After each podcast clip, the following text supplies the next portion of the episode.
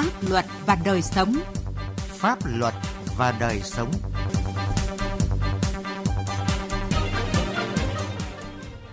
Kính chào quý vị và các bạn. Chương trình Pháp luật và đời sống hôm nay xin chuyển đến các bạn những nội dung sau. Làm gì để nâng cao hơn chỉ số tuân thủ pháp luật?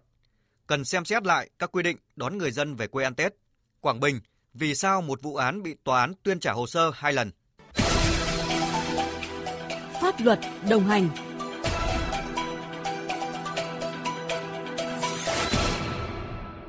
Thưa quý vị và các bạn, chỉ số tuân thủ pháp luật, chỉ số B1 của Việt Nam đã có những thăng hạng đáng kể trong bảng xếp hạng của Diễn đàn Kinh tế Thế giới, song vẫn chưa đạt thứ hạng trung bình. Nguyên nhân từ đâu và làm gì để nâng cao hơn chỉ số tuân thủ pháp luật trong thời gian tới? Tiến Anh có bài đề cập. Gần đây, chúng ta đã thực hiện hàng loạt biện pháp cải cách mạnh mẽ cả về xây dựng hoàn thiện hệ thống pháp luật, về cải cách thủ tục hành chính đến việc đổi mới tư duy thái độ làm việc của cơ quan, công chức, hướng đến tạo điều kiện tối đa cho doanh nghiệp và người dân Chuyên gia kinh tế tiến sĩ Lê Đăng Doanh nhận định. Chúng ta cải cách mạnh mẽ và tiến bộ đã có cái tinh thần đổi mới mạnh mẽ là nâng cao cái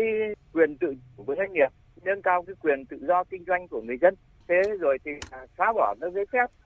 những cải cách đó đã góp phần đưa Việt Nam cải thiện các chỉ số năng lực cạnh tranh nói chung và chỉ số tuân thủ pháp luật nói riêng trên trường quốc tế. Tuy nhiên, trong giai đoạn phát triển hội nhập thì những thay đổi đó là chưa đủ. Chi phí tuân thủ pháp luật của người dân và doanh nghiệp vẫn ở mức cao so với các nước trong khu vực, mà nguyên nhân nằm ở hệ thống pháp luật chưa đồng bộ. Sự phối hợp thực hiện các quy định chính sách đã có giữa các ngành chưa tốt, tư duy phục vụ người dân và doanh nghiệp chưa thực sự lan tỏa sâu rộng đến các cán bộ công chức thi hành công vụ vì vậy, để giảm chi phí tuân thủ pháp luật cho doanh nghiệp và người dân thì phải cải cách toàn diện và triệt để các vấn đề vừa nêu từ trung ương đến địa phương.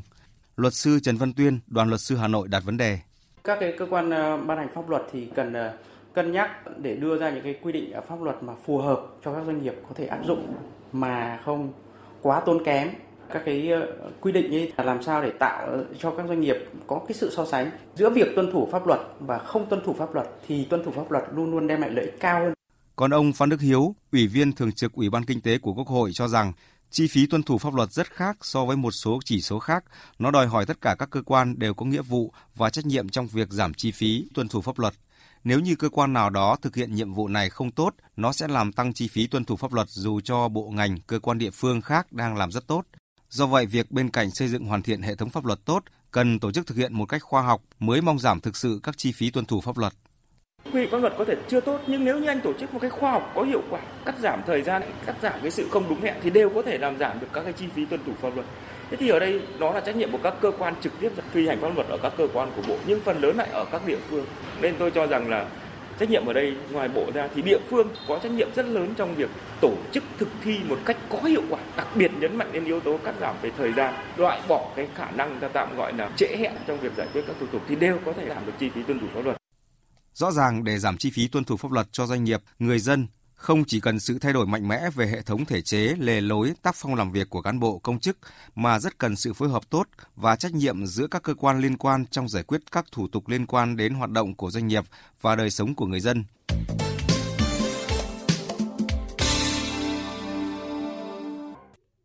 Thưa quý vị và các bạn, để phòng chống lây lan dịch COVID-19, nhất là vào những ngày Tết Nguyên đán, nhiều địa phương đã đưa ra các quy định khác nhau về việc cách ly người dân về quê đón Tết Nguyên đán 2022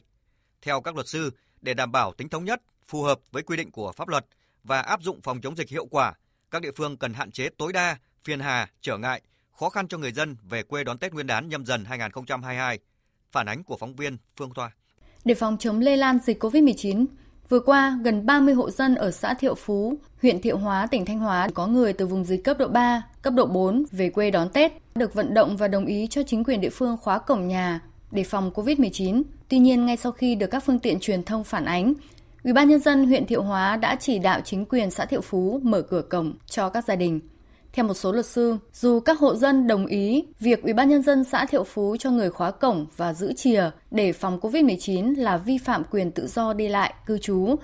luật sư Nguyễn Đức Hùng, công ty luật trách nhiệm hữu hạn TGS cho rằng việc khóa cửa nhà dân là sai, thể hiện sự lúng túng hoảng loạn trong phòng chống dịch COVID-19 ở địa phương? Cái việc mà khóa cửa các gia đình mà có cái người thân từ các địa phương khác về quê đón Tết thì là cái việc làm không đúng với cái quy định của pháp luật. Tại vì trong những cái biện pháp phòng chống dịch bệnh uh, hiện nay của chúng ta thì pháp luật không có quy định về cái biện pháp phòng chống dịch bệnh như vậy. Và đương nhiên là nó đã hạn chế xâm phạm tới cái quyền tự do đi lại của người dân. Hiện hàng loạt địa phương đang có những quy định khắt khe với người về quê đón Tết và vấp phải phản đối, như tỉnh Yên Bái ban hành quy định người về từ vùng đỏ và vùng cam đã tiêm đủ liều vaccine thì phải cách ly tại nhà 7 ngày, lấy mẫu xét nghiệm real-time PCR 3 lần và tiếp tục tự theo dõi sức khỏe trong 14 ngày tiếp theo.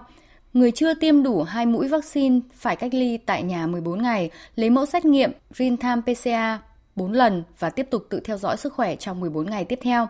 Tỉnh Hưng Yên yêu cầu người từ nơi khác về quê phải có xét nghiệm âm tính với SARS-CoV-2 trong vòng 72 giờ, đồng thời không phân biệt là về từ vùng nào. Người dân đã tiêm đủ 2 mũi phải tự cách ly tại nhà 7 ngày, nếu chưa tiêm đủ thì cách ly 14 ngày. Trong khi đó, một số địa phương như Hải Phòng, Hải Dương, Tuyên Quang yêu cầu cách ly tại nhà với người về từ vùng cam và vùng đỏ. Riêng Lào Cai, Hà Nam, Nam Định chỉ cách ly với người về từ vùng đỏ. Theo luật sư Đặng Văn Cường, Văn phòng luật sư chính pháp, Nghỉ Tết chỉ có 9 ngày nhưng không phải ai cũng được nghỉ đủ từng đó ngày để thực hiện các quy định cách ly. Do đó, các địa phương cần áp dụng biện pháp cách ly theo quy định phòng chống dịch của chính phủ, hướng dẫn của Bộ Y tế. Cái việc đưa ra các quy định phòng chống phải phù hợp với các cái quy định của luật phòng chống bệnh truyền nhiễm năm 2007, quy định của chính phủ, cái nghị quyết 128, các cái quy định của ban chỉ đạo quốc gia, rồi là khuyến cáo của ngành y tế và nếu mà tâm lý mà sợ hãi dịch và có những cái quy định phòng chống dịch bệnh cách trực quan như vậy thì tôi nghĩ rằng là sẽ ảnh hưởng đến đời sống tâm lý sức khỏe của người dân. Bởi vậy mỗi một chính quyền địa phương ấy cần phải xem xét lại các cái quy định của mình để đảm bảo thống nhất trong việc áp dụng phòng chống dịch bệnh có hiệu quả và hạn chế đến mức tối đa những cái phiền hà trở ngại khó khăn cho người dân. Thưa quý vị, thưa các bạn, năm ngoái, Đài Tiếng Nói Việt Nam đã có các bài viết phân tích về những sai sót của các cơ quan tố tụng tỉnh Quảng Bình trong điều tra truy tố các bị can, nguyên là cán bộ Ban Quản lý Dự án Môi trường và Biến đổi Khí hậu thành phố Đồng Hới, tỉnh Quảng Bình về tội vi phạm quy định về đầu tư công trình xây dựng gây hậu quả nghiêm trọng. Trong quá trình tổ chức thực hiện các gói thầu DH 3.1, DHNC1 và tội thiếu trách nhiệm gây hậu quả nghiêm trọng trong thực hiện gói thầu DHNT03, giả phá bom mìn vật nổ giữa Ban Quản lý Dự án Môi trường và Biến đổi Khí hậu Đồng Hới với các đơn vị quân đội. Đến nay, sau hai lần xét xử sơ thẩm, Tòa án tỉnh Quảng Bình đều quyết định trả hồ sơ cho Viện Kiểm sát để làm rõ sự thật khách quan của vụ án nhằm đảm bảo công minh chính xác trong xử lý vụ án. Ở các chương trình phát thanh vào cuối tháng 7 và trung tuần tháng 10 năm ngoái, chúng tôi đã đề cập sau khi hoàn thành công tác giả phá bom mìn, vật nổ các đơn vị thi công đã bàn giao mặt bằng sạch cho chủ đầu tư xây dựng các hạng mục công trình thì Ủy ban nhân dân tỉnh Quảng Bình tổ chức trưng cầu giám định toàn bộ dự án vì có đơn tố giác cho rằng đơn vị thi công làm khống khối lượng. Quá trình giám định, cán bộ được trưng cầu giám định tư pháp vụ việc này là ông Nguyễn Phước Khoa, người không đủ điều kiện theo luật giám định tư pháp và luật tố tụng hình sự. Bản thân ông Khoa không thực hiện giám định thực tế hoặc làm qua loa rồi đưa ra con số thiệt hại hơn 7,2 tỷ đồng ở ba gói thầu DH3.1, DH-NC1 và DH-NT03 giả phá bom mìn vật nổ. Đằng sau những con số này, bản kết luận ghi rõ các từ tham khảo, giả định hoặc nếu có. Dựa vào kết luận giám định tư pháp do người không đủ thẩm quyền, tư cách thực hiện với những con số mang tính tham khảo, giả định hoặc nếu có đó, các cơ quan điều tra, viện kiểm sát quy kết 16 bị can là cán bộ ban quản lý dự án môi trường và biến đổi khí hậu Đồng Hới và sĩ quan quân đội nhân dân Việt Nam đã thực hiện hành vi phạm tội khác nhau. Phân tích về vị trí pháp lý, năng lực chuyên môn của giám định viên Nguyễn Phước Khoa, Đại tá Nguyễn Mạnh Cường, nguyên thẩm phán cao cấp, Tòa án quân sự Trung ương khẳng định giám định về vấn đề giả phá bom mìn hay là chỉ có chuyên môn trong cái lực lượng trong quân đội là công binh thứ hai nữa là ông đi giám định thì ông lại thủ công. Vậy làm gì có cơ sở? Ông không có chuyên môn mà ông lại cứ giám định một cách rất vớ vẩn thứ hai nữa là vi phạm cái nữa là sở kế hoạch đầu tư. Nó là một thành viên trong ban quản lý dự án. Vậy thì theo quy định của luật giám định thì ông là một trong thành viên ở trong đấy ông sao ông được giám định? Ông đã giám định ông phải trung thực phải khách quan phải chính xác như ông đây thì ông chỉ đưa ra một cái đó xong kết luận ông ông mở ngoặc đó là để tham khảo. Mà trong đó cơ quan điều tra lại lấy cái kết luận tham khảo lấy căn cứ nào để nói rằng đó là cái, cái thiệt hại. Vậy nhưng, Viện Kiểm sát tỉnh Quảng Bình vẫn sử dụng kết luận giám định này để truy tố các bị can thuộc Ban Quản lý Dự án về tội thiếu trách nhiệm, gây hậu quả nghiêm trọng, cùng với bị can Thái Vĩnh Tính, nguyên sĩ quan quân đội, về tội lừa đảo, chiếm đoạt tài sản xảy ra tại gói thầu giả phá bom mìn DHNT03, giả phá bom mìn vật nổ ở xã Bảo Ninh. Tại phiên tòa sơ thẩm lần 1 ngày 30 tháng 9 năm 2021, Tòa án Nhân dân tỉnh Quảng Bình đã có quyết định số 41-2021 về việc trả hồ sơ để điều tra bổ sung, yêu cầu Viện Kiểm sát làm rõ tư cách pháp lý, năng lực chuyên môn của giám định viên tư pháp Nguyễn Phước Khoa, xem xét các quy trình giám định tư pháp có diễn ra đúng quy định pháp luật hay không, xác định rõ số thiệt hại cụ thể do hành vi thiếu trách nhiệm của từng bị can. Dù không điều tra làm rõ những vấn đề tòa án yêu cầu, nhưng Viện Kiểm sát tỉnh Quảng Bình tiếp tục truy tố các bị can, nguyên cán bộ ban quản lý dự án ra tòa để xét xử về tội thiếu trách nhiệm gây hậu quả nghiêm trọng. Tại phiên tòa sơ thẩm lần 2 diễn ra từ ngày 17 đến ngày 20 tháng 12 năm 2021, chính giám định viên Nguyễn Phước Khoa đã thừa nhận ông chỉ có chuyên môn giám định trong lĩnh vực xây dựng, không có kiến thức về giả phá bom mìn cũng như chứng chỉ về đấu thầu. Những con số nêu ra không phải là kết luận về số thiệt hại mà chỉ để tham khảo. Việc sử dụng số liệu đó như thế nào thuộc về cơ quan tố tụng không có lúc nào mà kết luận năm thừa năm kiểu bao nhiêu cả mà đó thì nói tham khảo họ có để cắn cứ hay không thì đó là quyền và trách nhiệm của công an và viện kiểm sát thì các ông sử dụng quả nói hay không là việc của các ông và các ông phải tự chịu trách nhiệm chứ Ngoài việc cơ quan điều tra, Viện Kiểm sát tỉnh Quảng Bình sử dụng kết luận giám định tư pháp không đúng để điều tra, truy tố các bị can về tội thiếu trách nhiệm gây hậu quả nghiêm trọng, thì còn có những biểu hiện thiếu khách quan, vi phạm pháp luật tố tụng hình sự, đặc biệt là vi phạm về thẩm quyền điều tra, truy tố. Trong vụ án này, các bị can nguyên là cán bộ ban quản lý dự án bị điều tra truy tố cùng với bị can Thái Vĩnh Tính, nguyên là sĩ quan thuộc binh đoàn 12, Tổng công ty Trường Sơn về hành vi lừa đảo, chiếm đoạt tài sản xảy ra tại các tỉnh Quảng Bình, Con Tum, Phú Yên và Ninh Thuận trong thời gian từ năm 2011 đến năm 2018, trong đó có gói thầu DHNT03. Như vậy, vụ án Thái Vĩnh Tính lừa đảo phải thuộc thẩm quyền điều tra, truy tố xét xử của cơ quan tố tụng quân khu 4 chứ không thuộc thẩm quyền điều tra, truy tố của công an và Viện Kiểm sát tỉnh Quảng Bình.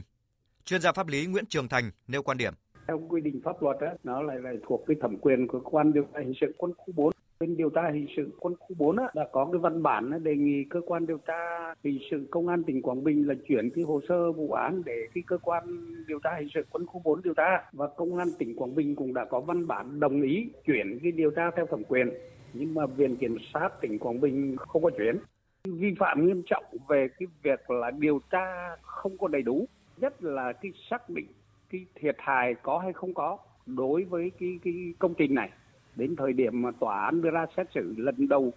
là trả hồ sơ điều tra bổ sung không điều tra. Lần thứ hai này á, là cũng không xác định được cái thiệt hại. Cái việc xác định thiệt hại này nó ảnh hưởng nghiêm trọng đến cái việc xác định có tội hay không có tội đối với những cái cán bộ ở ban quản lý dự án với những sai sót trong quá trình tố tụng và diễn biến tại tòa một lần nữa Tòa án Nhân dân tỉnh Quảng Bình tuyên trả hồ sơ cho Viện Kiểm sát và yêu cầu trưng cầu giám định viên hoặc tổ chức giám định có năng lực, trình độ chuyên môn nghiệp vụ, giám định về giả phá bom mìn, vật nổ, tiến hành giám định lại. Điều tra xác định rõ hậu quả trực tiếp xảy ra do hành vi thiếu trách nhiệm của các bị can, nguyên cán bộ ban quản lý dự án. Điều tra làm rõ, cơ quan điều tra hình sự quân khu 4 đã khởi tố vụ án, khởi tố bị can để điều tra đối với hành vi của bị cáo Thái Vĩnh Tính, thực hiện chiếm đoạt tại gói thầu DHNT03.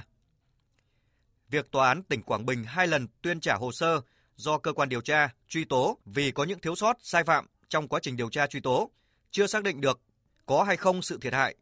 Con số thiệt hại là bao nhiêu cho thấy sự công tâm, khách quan của Tòa án Nhân dân tỉnh Quảng Bình.